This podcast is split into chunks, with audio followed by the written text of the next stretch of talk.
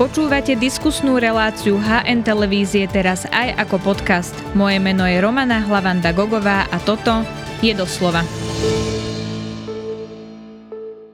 Úrad špeciálnej prokuratúry zrejme prečká Vianočné sviatky. Koalícia už pripustila, že o zmenách sa môže hlasovať až po novom roku. O tomto aj ďalších témach s exministrom vnútra a poslancom Zahnutie Slovensko Romanom Mikulcom. Vítajte v relácii doslova. Dobrý deň, ďakujem za pozvanie. Pán Mikulec, tak e, to, čo povedal šéf poslaneckého klubu Smer Jan Richter je, že zrejme sa bude o USP a ďalších zmenách, ktoré s tým súvisia, rokovať a teda aj hlasovať až po novom roku. Objavili sa informácie, že by to celé mohlo prebehnúť až po prezidentských voľbách. To sú sú zatiaľ asi len také parlamentné klebety, ale to, čo je teda potvrdené z Uziana Richtera, je, že sa to môže celé posúvať eh, po Vianočných sviatkoch. Čo na to hovoríte? No, my sme samozrejme od začiatku, ako prišli s tým návrhom eh, novely trestného zákona a vôbec kompetenčného zákona a ďalších v skrátenom legislatívnom konaní, eh, zahájili rozpravu ako opozícia v parlamente a pomerne rozsiahlu ku každému tomu e, návrhu zákona a presne s tým cieľom, aby jednoducho nemohli urobiť e, takú zásadnú zmenu a to je likvidácia, doslovne likvidácia úradu špeciálnej prokuratúry a spravodlivosti na Slovensku len tak, bez nejakej debaty v skrátenom legislatívnom konaní, na, to, na čo nie je vôbec žiadny legitimný dôvod. A robia to protizákonne, lámu zákon cez koleno. Takže e, zatiaľ sa podarilo to e, vyzerať tak, že presunúť alebo odsunúť, e, že sa o tomto bude rozhodovať až niekedy po Vianočných sviatkoch, po Novom roku. Ale koalícia má stále silu aj po Vianočných sviatkoch to má, presadiť veď, a aj keď prezidentka to chce vetovať, tak stále majú dostatok sily na to, aby aj prelomili prezidentky no veto. Majú, veď parlamentná matematika je taká, aká je. Majú tých 79, aj keď niekedy sa stane, že v tej sále naozaj nemajú ani tých 76, už sa to udialo aj pri hlasovaniach, že, že nemali dostatok. Takže my si robíme poctivú opozičnú prácu, sedíme v pléne, vystupujeme v rozprave a tých vystúpení je naozaj veľmi veľa. Ja chcem poďakovať aj všetkým kolegom z opozície, pretože v tomto sme sa naozaj spojili a postupujeme spoločne a má to, má to svoj účinok. No ale mm, to nie je len, tá obš- nie je len o tú obštrukciu, ako to sa snaží posúvať Pelegrini, predseda parlamentu, ale naozaj tam padajú vážne argumenty od každého jedného vystupujúceho, prečo eh, by nemali eh, v skrátenom legislatívnom konaní rušiť úrad špeciálnej prokuratúry, prečo by nemal byť taká novela trestného zákona. Teraz momentálne práve v tomto čase prebieha e, rozpráva k kompetenčnému zákonu, ktorý nie je o ničom inom, iba o tom, že chcú zlikvidovať šéfku úradu pre dohľad nad zdravotnou starostlivosťou a medzi riadkami e, chcú presadiť, aby niektoré inštitúcie boli ústredným orgánom štátnej správy, medzi inými aj Slovenská informačná služba. Aby sme nezachádzali do viacerých Gašpara, takže to sú zásadné veci naozaj a a mm, o nich treba e, zásadnú diskuziu a nie len tak, e, že v skrátenom legislatívnom konaní v rozpore so Vy ste tu viackrát e, kritizovali, pán ex-minister, že skrátené legislatívne konanie je na mieste práve kritika z vašej strany a myslím z celého hnutia, nielen z vás ako osoby, keďže vieme, že skrátené legislatívne konanie ste používali aj vy, najmä teda pri prorodinnom balíčku to bolo najvypuklejšie, tam máte dokonca aj papier z ústavného súdu, že sa to takto robiť nemalo, bolo to za 1,2 miliardy eur, to naozaj nie je Čiže či koalícia nerobí to, čo ste robili vy, keď ste boli vo vláde? Mohlo, mohli by sme to takto porovnávať, ale my sme to nerobili teraz, že prídeme, stali sme sa, alebo dostali sme sa k moci a okamžite sme začali s prorodinným balíčkom a skrátené legislatívne konania sme používali najmä počas krízových rokov, pri pandémii alebo pri ďalších či energetickej kríze. Áno, niektoré aby, zákony tam, objektívne boli, sa museli príjmať skrátenom pre tú krízu, ale napríklad na... ten prorodinný balíček rovnako nelegitimné tak, či je to na začiatku volebného obdobia alebo... Nie, nie je to úplne tak, pretože toto je s jediným cieľom, no nie je to tak, že či to je na začiatku alebo je to počas alebo pri konci volebného obdobia, a vôbec to nie je o tom, či teraz prinášate nejakú pomoc ľuďom. A rodinný balíček bol o tom, že to má pomôcť ľuďom, ale zrušenie úradu špeciálnej prokuratúry to nie je pomoc občanom Slovenskej republiky. Nehrozia ani žiaľ zásadné hospodárske záujmy. Rozpadla ale koalícia, tak je vláda jediný, tvrdí... záujem, jediný záujem vládneho válca a to je zabezpečiť beztrestnosť e, ich ľuďom. To je tak vládni predstavitelia tvrdia, že porušovanie ľudských práv to je dôvod na skrátené legislatívne konanie. A ja si spomínam, že v tomto štúdiu ste pred voľbami sedeli vy ako exminister a dnešný súčasný minister vnútra Matúš Šutaj Eštok. A on teda hovoril o možnosti zrušiť špeciálnu prokuratúru, že to môže byť nakoniec k čomu teda dospejú, ak budú e, vo vláde, tak to zrýchlené legislatívne konanie sa určite dá kritizovať, ale či nie je legitímne, že to proste prinášajú, spomínali to pred voľbami, ľudia ich s tým volili a nakoniec prišli s takouto zmenou, na ktorú nepotrebujú ústavnú väčšinu, oni na to proste majú silu presadiť to. Ale ešte raz, pani redaktorka, nie je to legitímne, pretože nemajú na to z zákona žiadny dôvod. V skrátenom legislatívnom konaní prinášať takúto zmenu zrušenie úradu špeciálnej prokuratúry e, nie je ani porušovanie ľudských práv, nie je ani neohrozuje hospodárske záujmy e, Slovenskej republiky a nie je to ani bezpečnostný problém. A tieto tri e, veci sú uvedené v zákone o rokovacom poriadku, kedy môže byť použité skrátené legislatívne konanie. Ani jeden ten dôvod. A to, že oni opakujú neustále, že dochádzalo k porušovaniu ľudských práv činnosťou úradu špeciálnej prokuratúry, toto je klamstvo. Klamstvo, ktoré omielali 3 roky pred voľbami, najmä Robert Fico na tlačových konferenciách, z ktorých mnohé sa už ukázali, že boli zmanipulované, minimálne nahrávky, ktoré používal.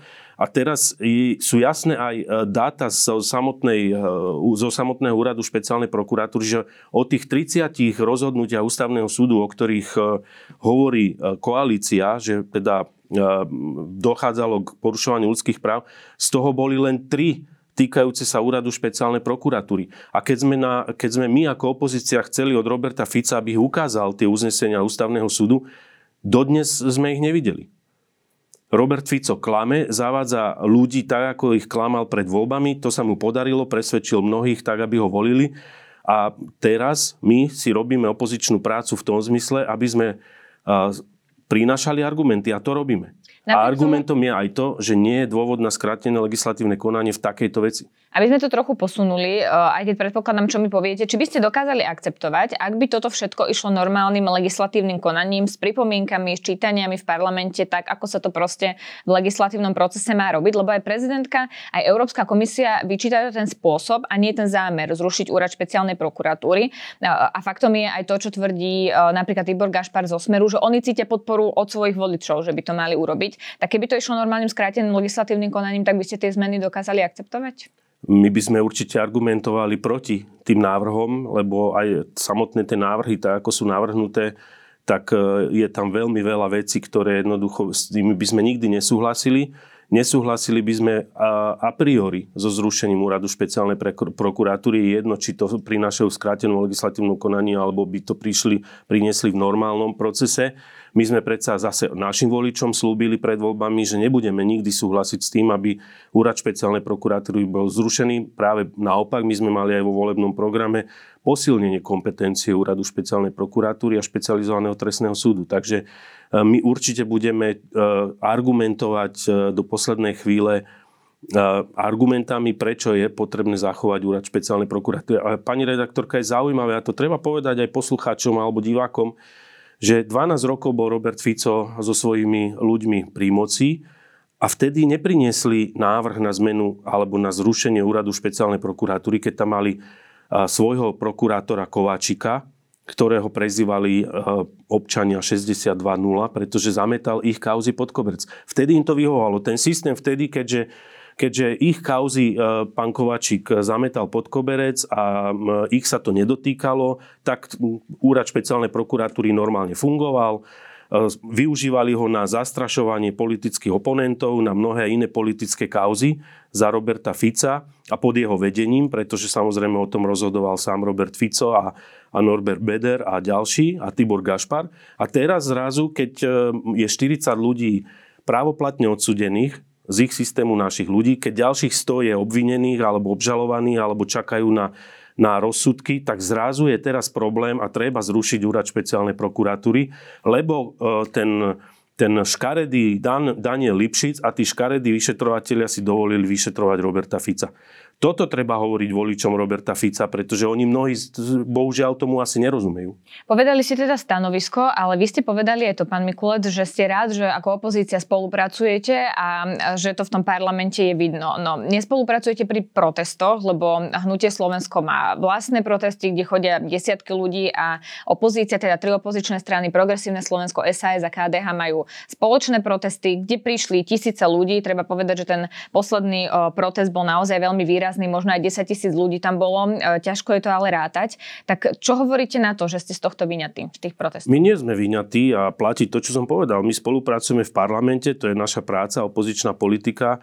Napriek tomu, že môžeme mať e, rozličné názory na niektoré veci a ja opakujem, ďakujem všetkým opozičným e, kolegom za to, že sa vieme, vieme zomknúť v takejto chvíli. A to, že protesty Áno, začali sme my organizovať svoje protesty, mali sme námestie, to sme ponúkli aj e, ďalším opozičným stranám, mali inú predstavu o, o svojich protestoch, to je OK, le, legitímne. Napriek tomu ja si myslím, že by sme sa mali spojiť. My sme tú, svoju, e, tú našu spoluprácu ponúkli všetkým opozičným stranám a ja verím, že, že tak, ako sa ukazuje, že, že to prináša svoje ovocie v parlamente, že postupne sa možno tie, tie e, hrany tých diamantov obrusia. Takže vy tak, aby, že bude aby sme sa spojili. Protesty. No tak to je, e, pani redaktorka, z môjho pohľadu to je jediná cesta.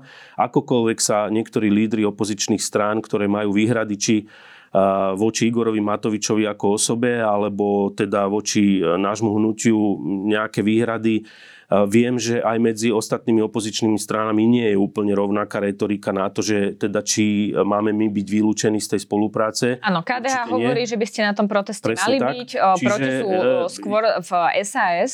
Ja preto hovorím, že... To sú vaši bývalí koaliční partneri ešte Preto dodám. hovorím, že je dôležité spolupracovať. Ukazuje sa to ako konštruktívne v parlamente a ja verím, že postupne sa tie hrany obrusia tak, aby pochopili aj ostatní kolegovia, že e, sú dôležitejšie veci a prioritnejšie možno ako tie osobné animozity a, a treba spolupracovať. Zrejme je to aj o osobe Igora Matoviča, aspoň to vychádzalo teda z vyjadrení Richarda Sulíka, ktorý teda nechcel, aby tam vystúpil Igor Matovič. Vy si ale viete predstaviť, že napríklad on by tam nešiel a pozvanku na vystúpenie by ste e, dostali vy, lebo je treba povedať, že je to z pohľadu opozície úspešná akcia a asi aj hnutie Slovensko by chcelo byť na tej úspešnej vlne tých protestov? Pani redaktorka, treba naozaj brať do úvahy fakty a to, tým faktom je, že sám Igor Matovič ponúkol a vyzval opozičných partnerov k tomu, že ak by jeho osoba mala byť tým problémom, on sa nebráni tomu, aby on nebol ten, ktorý má vystúpiť, ale samozrejme máme v Hnutí Slovensko pomerne veľa ľudí, ktorí by dokázali vystúpiť. A určite, Napríklad vy máte záujem vystúpiť uh, na takomto proteste? No, teraz nejde o mňa, ale, ale vo všeobecnosti, pretože máme do, čo, do toho, čo povedať a prepačte so všetkou úctou. Ja zase napríklad osobne, keby sme to mali brať do tých osobných rovín, ja by som napríklad mohol byť ten, ktorý by povedal, že Richard Sulik nie je ten, ktorý má vystupovať na týchto protestoch, pretože povalil už tretiu vládu. A vďaka nemu tá vláda padla, ale nebudem to robiť, pretože si uvedomujem, že tá spolupráca v rámci opozície je oveľa dôležitejšie ako nejaký môj názor osobný alebo osobná animozita voči niekomu, jednému alebo druhému. A toto preto vyzývam aj ostatných opozičných kolegov, aby si toto uvedomili a aby zahodili tie nejaké osobné animozity a naozaj sa sústredili na tú spoluprácu, ktorá prináša ovocie a je dôležitá. A áno, ja by som bol rád, aby na tých námestiach, pretože aj naši voliči uh, chodia na tie protesty. Aj naši e, členovia chodia na tie protesty, takisto ako chodia napríklad e, e, z prívrženci KDH na tie naše a tak ďalej. Takže áno, ja som za tú spoluprácu. Ešte jedna otázka k tomu. Keď bude ďalší protest, tak vy prídete ako občan alebo ako politik medzi ľudí, aj keď teda nebudete mať možnosť vystúpiť? Ja chodím, hovoríte, že ja chodím, ako, vaši? ja chodím ako občan, aj ako politik medzi ľudí a vyjadrujem svoj názor a tak to budem robiť bez ohľadu na to, či niekto bude alebo nebude organizovať protesty a bez ohľadu na to, či niekto povie, že, že sa mu to páči alebo nepáči, ak by tam niekto prišiel. Dobre, posuňme sa A chcem ďalej. ešte popri, pri tejto príležitosti, ak dovolíte, využiť to a chcem naozaj poďakovať všetkým tým občanom a ľuďom, ktorí prišli na e, rôzne protesty, ktoré sa už organizovali a vyjadrili tú spoločenskú, e, ten spoločenský nesúhlas e, s vládou Roberta Fica. Áno, je treba povedať, že sú aj občianské, nie len teda politické protesty, ale poďme ešte k jednej téme, pretože denník sme priniesol informáciu, že poverený riaditeľ NAKA Milan Jonis vydal pokyn, že chce byť informovaný o všetkých akciách, ktoré vlastne jeho podriadení budú vykonávať. E, nie len informovaný, ale zároveň chce tieto akcie aj podpisovať. Vy ste to kritizovali, ale keď som si pozerala vyjadrenie Jaroslava Spišiaka, bývalého policajného prezidenta, ktorý bol aj vašim poradcom, keď ste boli ministrom vnútra, tak on hovoril, že to fungovalo aj v čase, keď on bol teda na policajnom prezídiu. On hovorí, že je to skôr o tej dôvere a nie o tom, či teda treba niečo podpisovať. Tak je to skutočne na kritiku, keď to fungovalo napríklad aj za Jaroslava Spišiaka? No je to určite na kritiku a neviem do akej miery to fungovalo za Jaroslava Spišiaka. A, teda keď on bol policajným prezidentom. V každom prípade e, samozrejme, že do určitej miery tá informovanosť v rámci riadiacich štruktúr e, musí byť zachovaná a to bolo aj, aj predtým podľa vyjadrenia aj myslím Štefana Amrana, ktorý hovoril o tom, akým spôsobom e, fungovalo teda tá informovanosť medzi ním a riaditeľom NAKA za jeho pôsobenia. Ale tuto ide o, o to, že po akcii, o ktorej nevedeli, lebo teda bol obvinený Tibor Gašpar, opäť aj Norbert Beder, myslím, a, a bol zadržaná nejak jedna osoba, tak zrazu e, prišiel tento pokyn, kde e, riaditeľ NAKA chce vedieť e, vopred, posledný deň v týždni pred tým, ako bude v ďalšom týždni realizovaná nejaká, nejaká akcia alebo úkon, chce vedieť, kde to bude, na koho to bude, kto tam pôjde, aké sily a prostriedky, čo všetko to obnáša. A, toto, a nie je toto bežné informovanie? Je to skutočne taký problém? Pani redaktorka, nie, nie je to bežné informovanie. Každý, vyš... prepačte, každý vyšetrovateľ podľa trestného poriadku je procesne samostatný. To znamená, že vykonáva e, samostatne jednotlivé úkony a jediný orgán činný v trestnom konaní, ktorý dozoruje jeho prácu, je prokurátor. Samozrejme sú určené kontrolné orgány v rámci e, práce alebo teda fungovania aj NAKA alebo ostatných útvarov policajného zboru. Ten kontrolný orgán má právo vstupovať alebo kontrolovať, na poviem príklad, keď to je vyšetrovateľ, tak má nejakého riaditeľa odboru trebárs alebo ktorý má právo, alebo on určí kontrolný orgán, ale určite to nie je riaditeľ NAKA, aby teraz vedel a zbieral informácie, kto všetko teraz ide, ktorý vyšetrovateľ, čo ide e, vyšetrovať, kam ide, prečo tam ide. A, pri, a zoberte si, a poviem príklad. V minulosti Diana Santusova, keď sa diali tie, tak keď sa hovorilo o tej vojny v policii a Diana Santusová vykonala a robila úkony, o ktorých odmietla informovať riaditeľa úradu inšpekčnej služby, svojich nadriadených. Dokonca je nadriadení to zakázali potom. Ona napriek tomu išla vykonať a tvrdila potom, alebo tvrdil to potom Robert Fico na tlačových konferenciách, že e, krajský prokurátor dal pokyn, že nesmie informovať. Tak viete, to je také, si to zober, to sú dva svety. Tak vtedy to bolo, vtedy vyžadovali krajský prokurátor, že nesmie informovať svojich nadriadených, vtedy to bolo v poriadku. A teraz zrazu, teraz zrazu chcú, aby vedeli o všetkom. Tak presne v tomto je ten problém, toto je to, čo my hovoríme, že toto nie je nič iné, iba politizácia. Lebo Polícia a náspäť štruktúr uh, Hovorí aj o tom, že teda sa udiala neuveriteľne absurdná situácia. Už ste to spomenuli, keď poslanec Smeru Tibor uh, Gašpar um, E, teda bol obvinený e, a vlastne sa to novinári dozvedeli skôr, ako sa to dozvedel on. A on hovoril teda Robert Fico o absurdnej situácii, tak či toto nie je snaha, len aby sa, e, aby sa zamedzilo tomu, aby novinári boli skôr informovaní, ako napríklad človek, ktorého sa to priamo týka. Keď to bude vedieť riaditeľ NAKA, tak bude vedieť, od koho tie informácie mohli ísť, nie? Tak e, v prvom rade, keď bude vedieť, e, tak ako mm, tie, tie, tie pokyny údajne si pán riaditeľ NAKA zadal, alebo neviem teda kto, e, čo všetko majú mu hlásiť a nielen vyšetrovateľe, aj operatívni pracovníci. Viete, operatívny pracovník to nie, mm, on zbiera informácie, to nie sú ešte informácie, ktoré sú v procese nejakom trestnom, to sú informácie, ktoré potom sa preverujú a vyšetrovateľ ich má k dispozícii, aby vedel e, tými informáciami narábať. Aj o týchto informáciách chce vedieť, no tak asi z akého dôvodu chce o nich vedieť a, vopred týždeň alebo niekoľko dní, aby potom mohli, ja neviem, ja sa pýtam ako občan v tomto zmysle, aj ako poslanec Národnej rady, že chce to vedieť presne, pre, a, a, pretože on sa aj vyjadril, že takto to fungovalo v minulosti. Ale pani redaktorka, my sme videli a máme dostatok dôkazov, ako to fungovalo v minulosti za systému ich ľudí, kedy bohužiaľ na to doplatil až e, váš kolega novinár životom a jeho snúbenica. A snad nechceme návrat takýchto časov opäť, aby vyšetrovatelia hlásili, čo idú robiť a potom im niekto z poschodia niektorého hotela alebo inej budovy povedal, že no nie, toto robiť nepôjdeš a naopak e, zameraj sa na toto. Plánujete v súvislosti s týmito informáciami podniknúť nejaké politické kroky?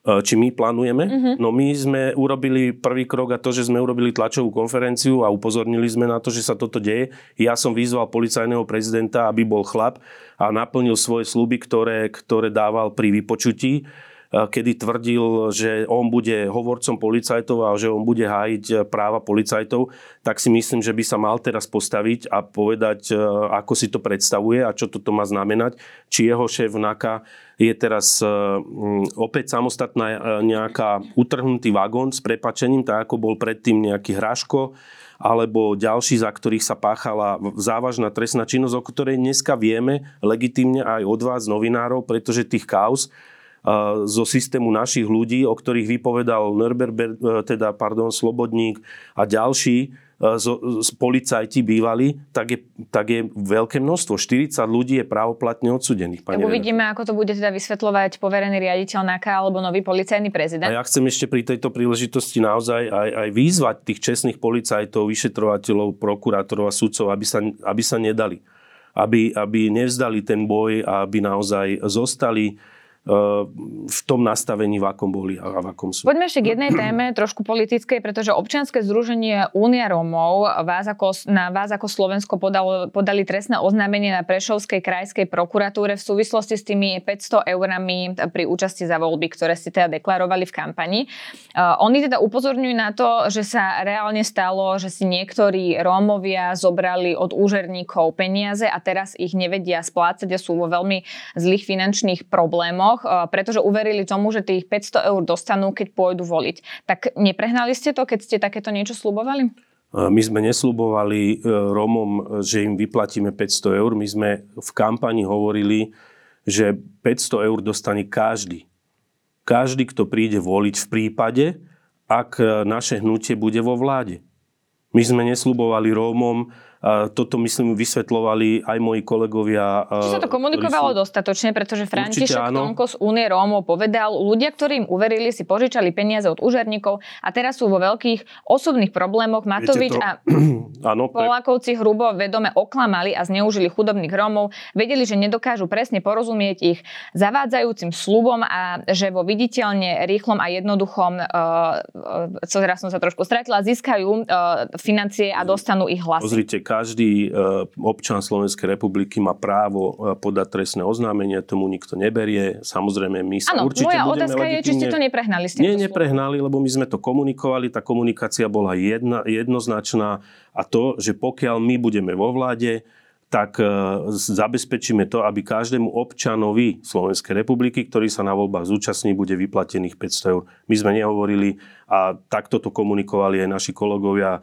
z e, Pačivale Roma v e, platformy, ktorí teda robili kampaň najmä v tých, v tých komunitách rovnakým spôsobom. Takže určite nie, my sa budeme legitimne brániť voči trestnému oznámeniu a nehnevajte sa, ale musím to povedať. To je, viete, ako keby som ja teraz uveril, že budúci týždeň bude koniec sveta, lebo to niektorí hovoria, alebo že nás tu práškujú lietadla chemtrailsami, takých máme aj niektorých poslancov Národnej rady, bohužiaľ, a požičam si peniaze, lebo však do týždňa bude koniec sveta a on ten, on ten koniec sveta nepríde, lebo nepríde. Ale aby sme to nebagatelizovali, no, tak, nie, ja to Únia to je to Rómov isté, hovorí o reálnych e, príbehoch ľudí, ktorí si požičali peniaze, pretože očakávali, že dostanú 500 eur a teraz sú vo vážnych finančných problémoch. Tak minimálne by vás to ako hnutie malo asi mrzieť, nie?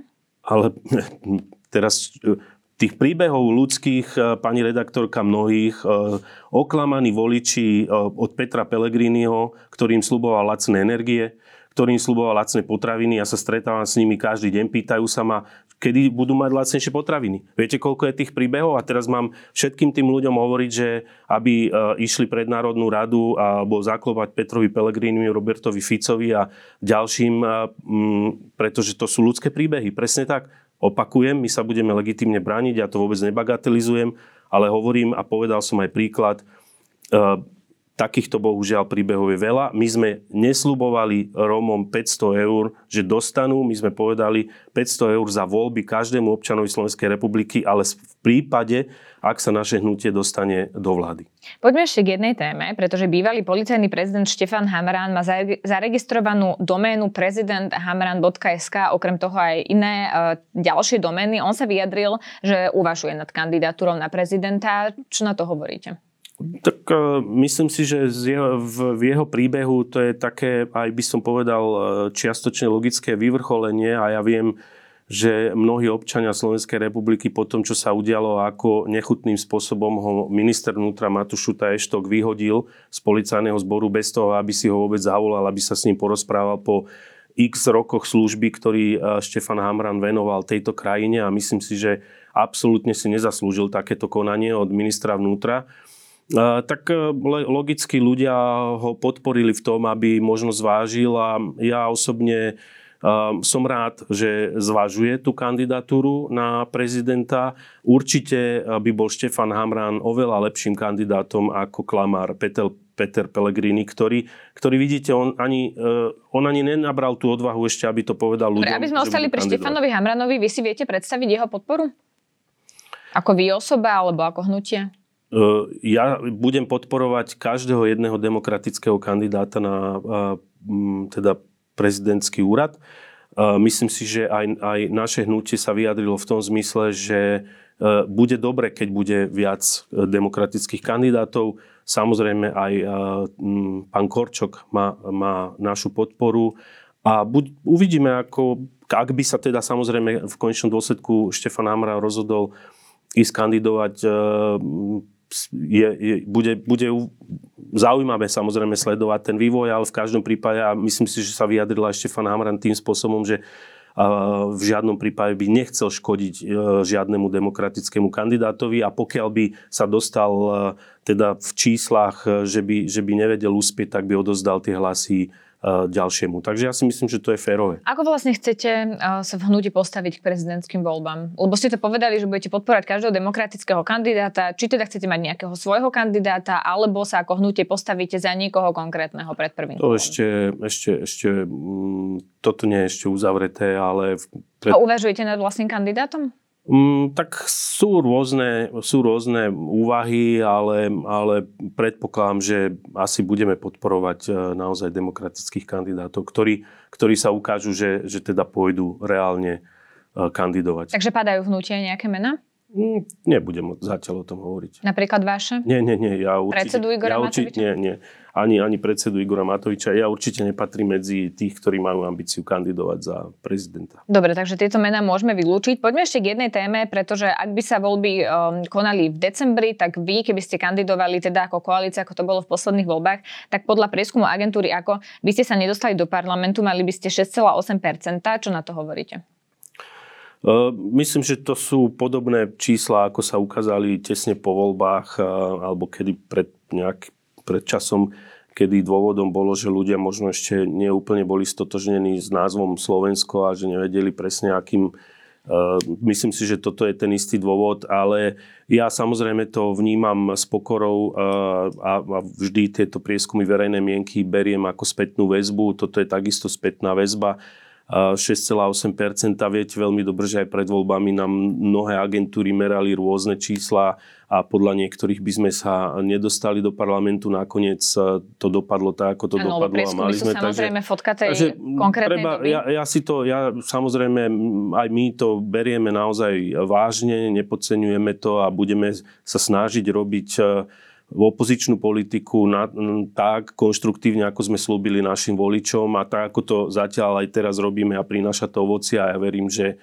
na, ľudia na Slovensku to uvidia a, a postupne samozrejme sa tie čísla budú upravovať. Vy ste povedali, tak mi nedá neopýtať sa, že niektorí ľudia nie sú možno stotožnení s tým názvom Hnutie Slovensko. Vy ste stotožnení s tým, že sa voláte Slovensko? Ja som stotožnený a s, nepovedal som, že ľudia sú nie stotožnení, ale že možno nevedeli ešte to presne, lebo však e, zmena názvu a možno pri tých prieskumoch, keď sa pýtajú, nie všetci si to hneď e, v prvej sekunde možno ale dajú, dajú dohromady. Takže Aj na tom samozrejme treba pracovať. E, každá zmena prináša niektoré aj, aj teda úskalia a samozrejme Vám sa ten výhody. názov páči teda? Mne osobne sa ten názov páči. Nie je nesprávne volať sa podľa názvu krajiny, podľa názvu republiky?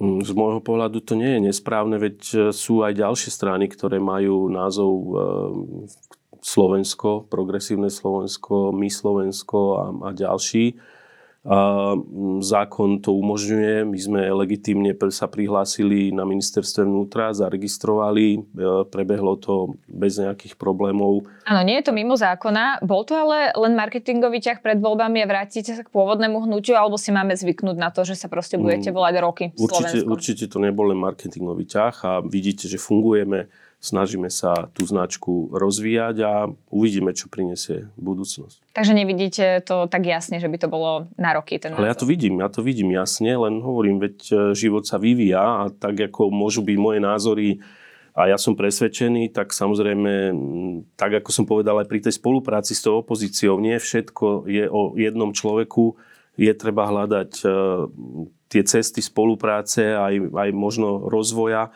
a život prináša všeličo, takže netreba sa tomu brániť. Tak si teda uvidíme, čo ten život prinesie. Ďakujem veľmi pekne, že ste si na nás našli čas. To bol ex-minister vnútra a poslanec Zahnutie Slovensko Roman Mikulec. Ďakujem pekne za pozvanie, pekný deň prajem. Ďakujeme, že nás počúvate aj vo forme podcastu. Ak chcete podporiť našu tvorbu a kvalitnú žurnalistiku, kúpte si digitálne predplatné HN. Choďte na hnonline.sk lomené predplatné. Ďakujeme.